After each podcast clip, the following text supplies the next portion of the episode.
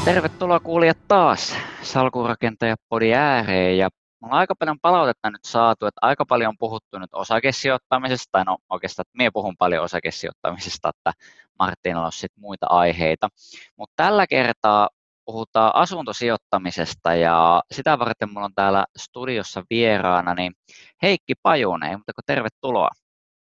Kiitos, kiitos. Mukava olla täällä sun kanssa. No, miten se on alkanut tämä harmaa syksy sulla, sulla sitten menemään? Tämä ei ole ollut yhtään harmaa, että kyllä on ollut väriä ja säpinää kaiken näköistä sekä työn puolesta että, että tota, asuntosijoittamisen puolesta. Että, tota, no niin. Ei harmautta miettiä vielä yhtään. No niin, että ei ole, ei ole tota, niin kuitenkaan tekemättömänä joutunut olemaan ahdistumaan.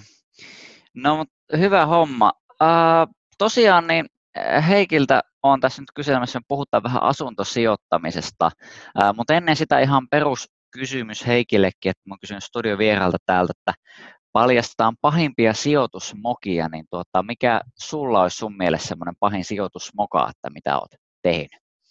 No, klassinen on se, että kun on joskus 15-vuotiaana ostanut osakkeita, niin sitten jossain vaiheessa, kun tarvii rahaa, niin myy ne pois siinä kohtaa, eikä tajunnut tätä, että kannattaisi jättää. Se on se ehkä se kaikkein pahin. No joo, sehän on se, että ki, ö, ostaja pidähän on ollut aika suosittu strategia, että, tota, niin se, että jos, jos tota, niin ostaa osakkeita piettäntä pari kuukautta ja myy voitolla, niin siinä voisi pidemmällä tähtäimellä kyllä aika paljon sitten jäädä. Mutta ikävä kuulla, että tolle, tolleen käynyt, koska jos olisi niitä pitänyt, niin sitä heti, että mitä, mitä siitä olisi sitten tullut näin juuri siinä vaiheessa, kun tämä ei ollut mikään tämmöinen. Mä ymmärrän sitten, että jos ostaja pidät tilalla on ostaa ja treidaa tai jotain tämmöistä, mutta kun se oli ostaa ja tuhlaa siinä kohtaa, niin tota... Okei. Okay. Eli Eli suoraan sanoen sitten vaihdat sijoituskohteen ja päätit investoida itseesi sitten, sitten tuhlaamalla. Niin... Vielä suuremman mokan tässä tekee, että se ei ollut ehkä pelkästään niin omista motiista lähtevä, vaan se oli tämmöinen parisuhdesdynamiikka. Okei, okay. aivan. Joo, että se, sen puolesta sitten sitten lähdetty likvidoimaan. Okei, no mutta tota, niin, sitä sattuu. Se olisi tässä Leben sano saksalainen, mutta tota, me lähdetään nyt puhumaan asuntosijoittamisesta ja mä ymmärsin, että sulla on aika paljon näitä sijoitusasuntoja. Paljonko, paljonko sulla nyt niitä olikaan? Onhan siellä työtä reilusti yli sata. Että... Huh, sata asuntoa. No se on aika paljon enemmän, mitä tota, niin, keskimäärin, että tota, niin, suomalaisilla sijoittajilla on noin puolitoista sijoitusasuntoa. Niin, niin kun sata asuntoa, niin on varmaan ihan oikeasti käsitys tästä riskistä ja tuotosta, niin hei, nyt, nyt kannattaa oikeasti kuunnella, mitä Heikillä on sanottavana. Kerroko vähän, että miten sulla tämä niin homma lähti liikkeelle? Liikkeelle se lähti sillä tavalla, että tota, muutettiin vaimon kanssa isompaa asuntoa ja tota, mietittiin mitä pienemmälle tehdään ja se oli niin hyvä asunto hyvässä paikassa. Ajateltiin, että tässä haluaa varmasti joku jälkikasvu tai muu asua, että tätä ei kannata myydä, että laittaa sen vuokralle. Ja vähän ruvettiin katsomaan, että onko se mahdollista ja miten luvut menee ja sitten yllätys, yllätys, niin sehän toimikin sitten yllättävän hyvin siinä kohtaa. Ja sitten kun se oli tehty niin, että se oli laitettu vuokralle, niin täytyy, että tähän voisi varmaan tehdä enempikin. Ja sitten pikkuhiljaa se siitä kasvoi. Ja tota, Joo vaiheessa herättiin sitten sen sadan, sadan kanssa. No niin, no se on aika, aika lailla sitten kyllä lähtenyt, lähtenyt sulla, niin kuin, jos miettii ihan paikkakunnilta, niin joltain tietyltä paikkakunnalta vai useammalta vai miten, miten sulla sitten niin käytännössä jakautuu niin sata? No, kyllä niitä tosi paljon on ympäri Suomea, mutta että pääkaupunkiseutu, Tampere, Turku on tietysti ne pääjutut. Jyväskylässä jonkun verran, Kuopiossa vähän sen, Oulussa vähän sen, mutta että Helsinki, Turku, Tampere, kolmion sisällä nyt sitten niin kuin lähes kaikki. Joo. Onko sulla sitten joku tietynlainen strategia näissä, että jos, jos lähdetään miettimään, että mistä hommaa ja minkälaista, että onko sulla se jonkinlainen strategia, minkä takia olet, olet valinnut sillä tavalla? No tota, asuntosijoittamisen kaikkein mielenkiintoisin juttu on se, että niitä fundamentteja ja argumentteja, miksi joku on hyvä, niin niitä on kymmeniä. Ja itse en ole ihan niin kuin nyt niin yksinkertaisen mallin mukaisesti, että jos sanotaan vain, että se on tämä ja tämä ja tämä ja piste. Koska niin kuin, totta kai niin kuin jokaisen mielestä pääkaupunkiseutu, varsinkin Helsinki, vielä enemmän ydinkeskusta, on monen mielestä paras alue. Ja mitä kauemmas mennään, niin sen vähemmän se vetovoimaisuus niin kuin tai sillä enemmän se vetovoimaisuus pienenee siitä. Mutta sittenhän kyse on myös aina niin kuin suhteessa hinna, hintaan. Eli sitten se menee myös toisinpäin, että mitä kauempana ollaan, niin sen tiedän niin kuin kaverit ostanut vuokratuottoasuntoja, joissa vuokratuottoprosentit on 20. Mm, Jos ne sitten paikassa kaksi tai kolme, niin siinä on sitten vähän toisenlainen näkökulma. Että riippuu vähän, mitä siitä asuntosijoittamisesta hakee, niin hyvinkin erilaiset kohteet voi olla sitten erilaisissa tilanteissa hyviä sitten aina eri näkökulmista. Joo, mutta esimerkiksi paikkakuntien osalta, niin miten tuota kaupunkia luettelit, niin kasvukeskuksiin käytännössä, käytännössä olisi sellainen paikka, mihin tota niin, varmasti ihan yle, yleisessä tiedossa onkin, että kannattaa niihin oikeastaan iskeä kiinni, että sitä arvon nousua olisi odotettavassa enemmänkin sit siellä päin. Kyllä, kyllä. Joo. No tota, miten sitten, tota, niin, kun me ollaan tosi paljon osakesijoittamisesta tässä podissa to, äh, puhuttu, niin tota, mitä tota, niin itse sanoisitte, miten tota, niin, tämä esimerkiksi, tota, niin, jos mietitään asuntosijoittamisen niitä hyviä puolia ja huonoja puolia, riskejä, tuottoja ja sellaista, niin miten näkisit, että tämä eroaa esimerkiksi, en tiedä vaikka sanotaan nyt vaikka tästä osakesijoittamisesta tai muusta, muusta tota, niin, eläkesijoituksista, rahastoista tai muusta, niin miten näkisit, että tämä eroaisi, mikä tässä olisi niin hyvät ja huonot puolet verrattuna sitten muihin? No tota, en mä tiedä, onko mä ihan maailman paras va- ihminen vertailee, että mulla on kuitenkin osakesalkku alle 100 000, että se on sillä tavalla kuitenkin aika pienimuotoista, eli suomeksi sanottuna mä en tunne osakesijoittamasta riittävän hyvin, jotta mä nyt osaisin sitä sanoa sen kaikki hyviä puolia. Mutta juuri se on se yksi syy, miksi itse on asuntosijoittamisessa, että mulle henkilökohtaisesti ei ole mahdollisuutta siihen, että mä lähtisin niin kuin tutustumaan yhtiöihin ja miettimään koko aika ja seuraamaan niitä. Siis ei osaamista aika aika mahdollisuutta sellaiseen. Et sitten jos osantisijoittamista puhutaan tämmöisenä niin kuin indeksirahastotyyppisenä, niin se on tietysti heti jo toisen, toisen tyyppistä. Mutta että asuntosijoittamisen tietysti hyvä puoli on se, ehkä kolme ydinkohtaa. Yksi, joka nyt on ihan selvä asia, että asunnoissa velkavivun käyttäminen on aivan eri tasosta kuin osakesijoittamisessa.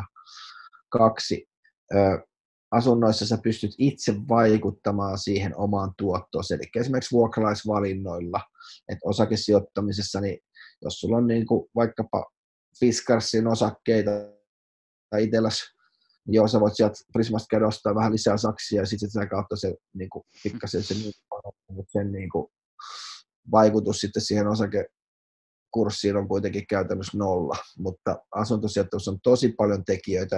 Yhtenä esimerkkinä se, että jos haluaa, niin sä voit olla taloyhtiöiden hallituksessa, jossa kuitenkin niin kuin päätetään sen taloyhtiön ö, talousasioista ja niin edespäin. Ja hyvin monessa hallituksessa mekin on pystytty tuomaan siihen niin kuin omalla osaamisella tosi paljon säästöjä ja sitä kautta muuttamaan se sijoitus niin kuin paremmaksi.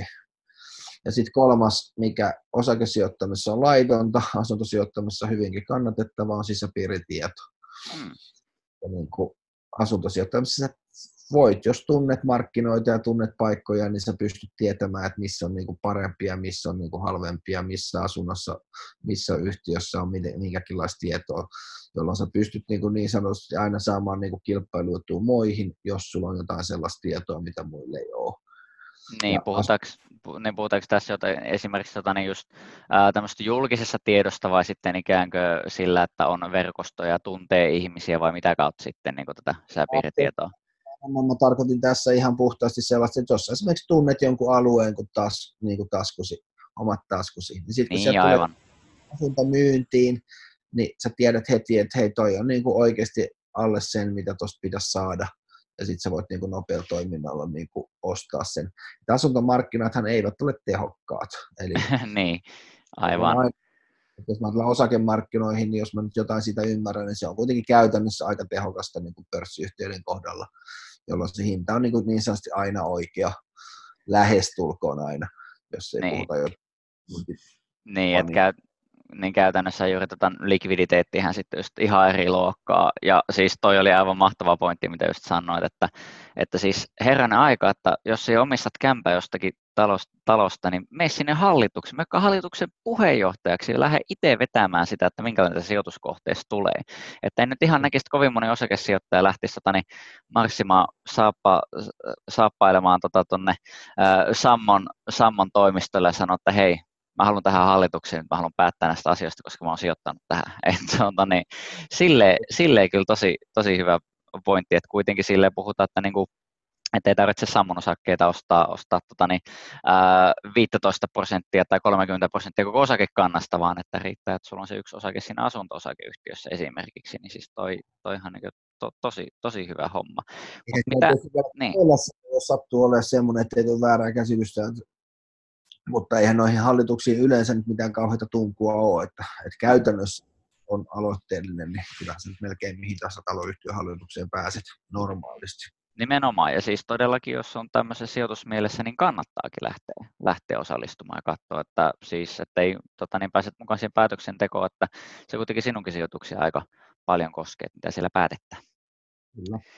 Tota, no miten sitten, äh, sanot just niin hyviä puolia asuntosijoittamista, mitä näkisit, että olisi niin asuntosijoittamista keskeisimmät riskit sitten, että mitä sijoittajalla olisi odotettavissa? No keskeisimmät riskithän on ilman muuta siis A, korkoriski, B, asuntojen tuhoamisriski ja sitten niin kuin muuten huonot vuokralaisriskit, eli esimerkiksi maksamattomat vuokrat. Ja näistä nyt tietysti korkoriski on sellainen, mihin ei pysty vaikuttamaan. Siihen itse riskiin, sitten sen riskiltä suojautumiseen tietysti pystyy vaikuttamaan, että jos haluaa ottaa kiinteitä korkoja YMS.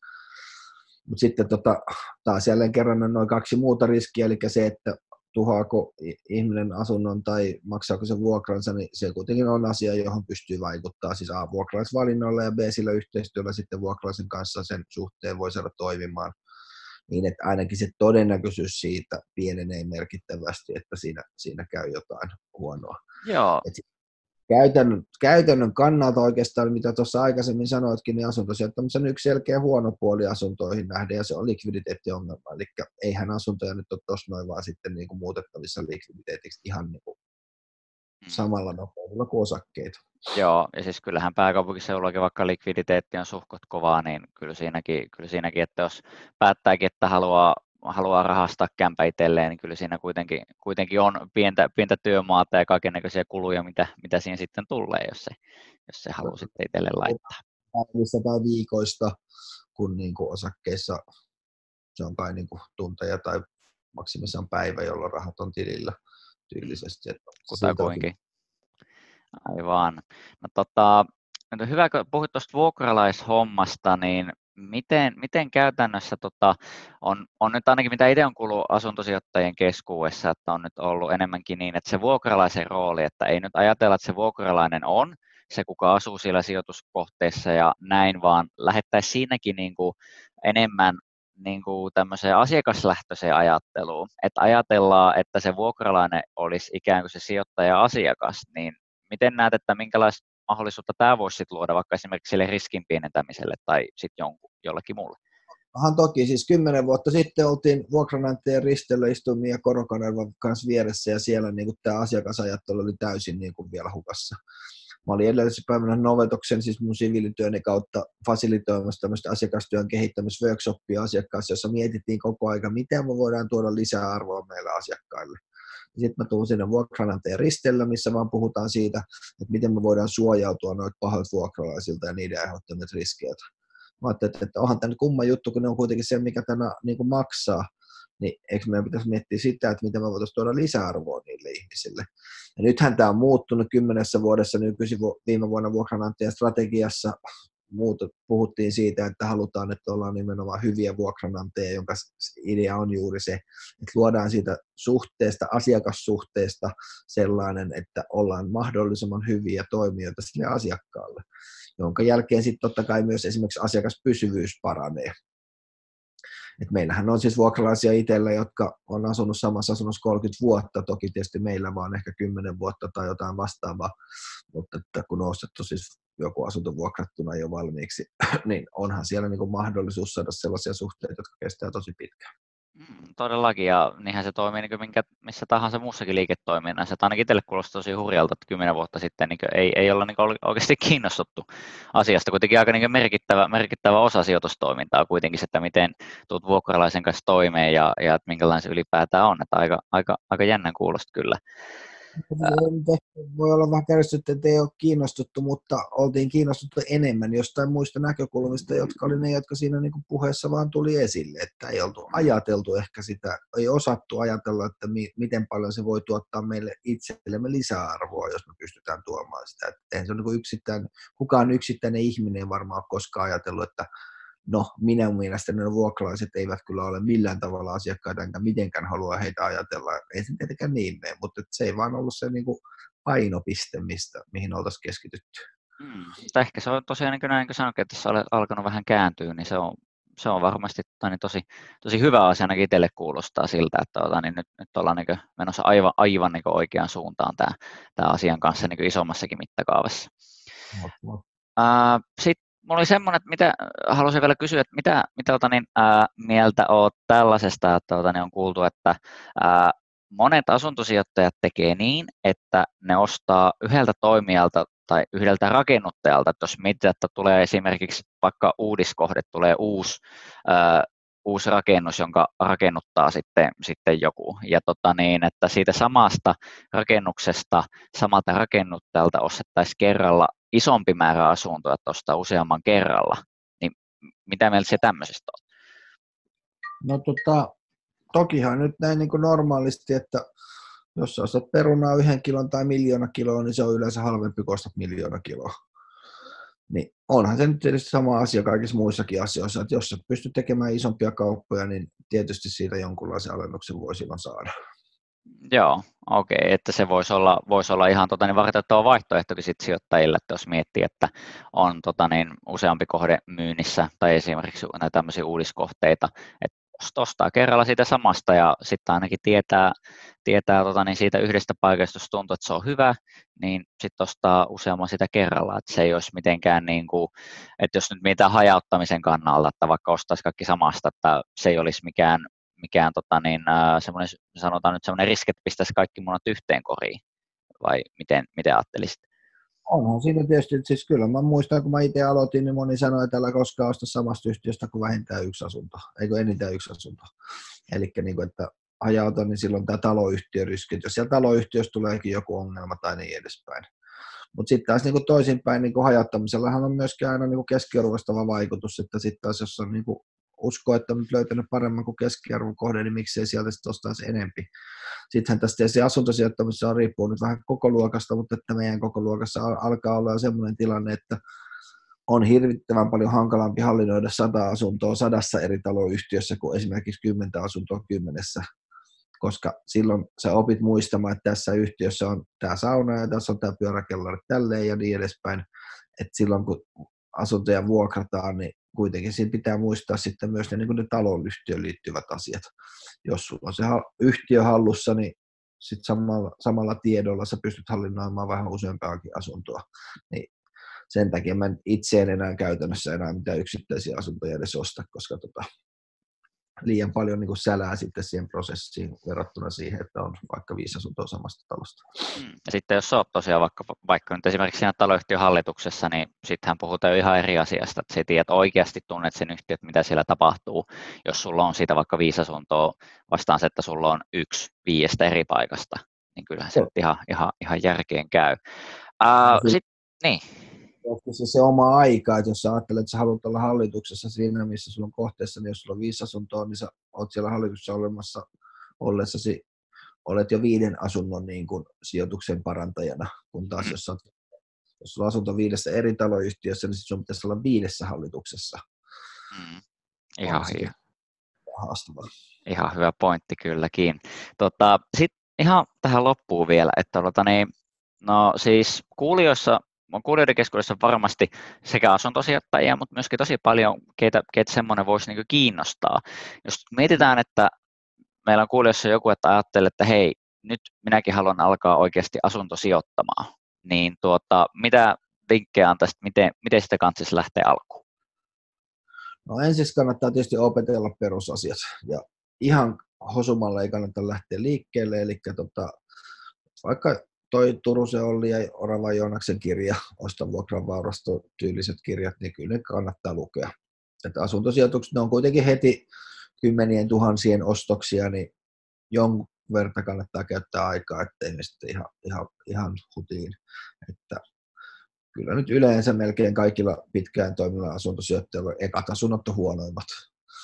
Eli niin kuin vähän opiskella, mutta sitten myös pitää lähteä liikkeelle, että jos antaisi tämmöisen niin kuin niksipirkkamaisen aikajänteen, kun päätätte tuosta asunnon, niin älä osta sitä vaikka kolmeen ekaan kuukauteen, käytä se kolme ekaa kuukautta niin tutustumiseen, mutta päätä sitten samalla myös, että on se sitten kolme kuukautta tai kuusi kuukautta tai 12 kuukautta, että tohon mennessä mä sen sitten ostan.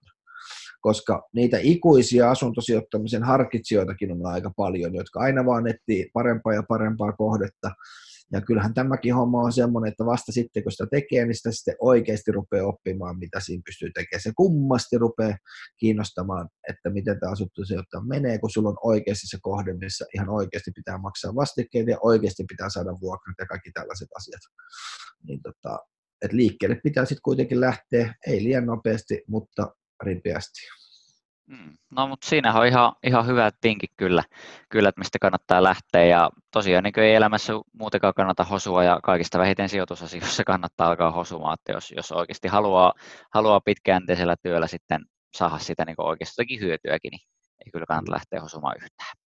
Sitten toinen näkökulma samasta asiasta, että sit kannattaa verkostoitua, kannattaa niin kuin tutustua ihmisiin, oppia niiltä ja sitten ehkä mieluummin kuin se perinteinen verkostoitumisnäkökulma, että mitä mä voisin saada noilta muilta, niin sitten jos osaat kääntää sen siihen suuntaan, että mitä lisäarvoa mä pystyn tuomaan noille muille ihmisille.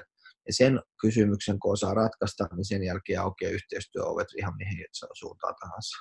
No niin, toi on todella hyvä pointti ja pätee, pätee kyllä elämä ihan yleensäkin, yleensäkin juurikin tuo, tuo ja itsekin on tuota asiaa miettinyt, miettinyt paljon ja tutkailua, että juurikin noin, että ei lähetä sillä minä edellä sen ajata, että mitä minä voisin saada, vaan muut edellä, että mitä annettava on sitten muille, koska ainakin itse olen oppinut siihen niin kuin, sit niin kuin parhaiten oppinut sillä, että jakaa sitä omaa tietoa, sit, omaa tietoa sit muille, mutta ennen kaikkea niin yrittää oppia muilta mahdollisimman paljon ja katsoa, miten pystyy sitten heitä auttamaan siinä, siinä mikä heillä on.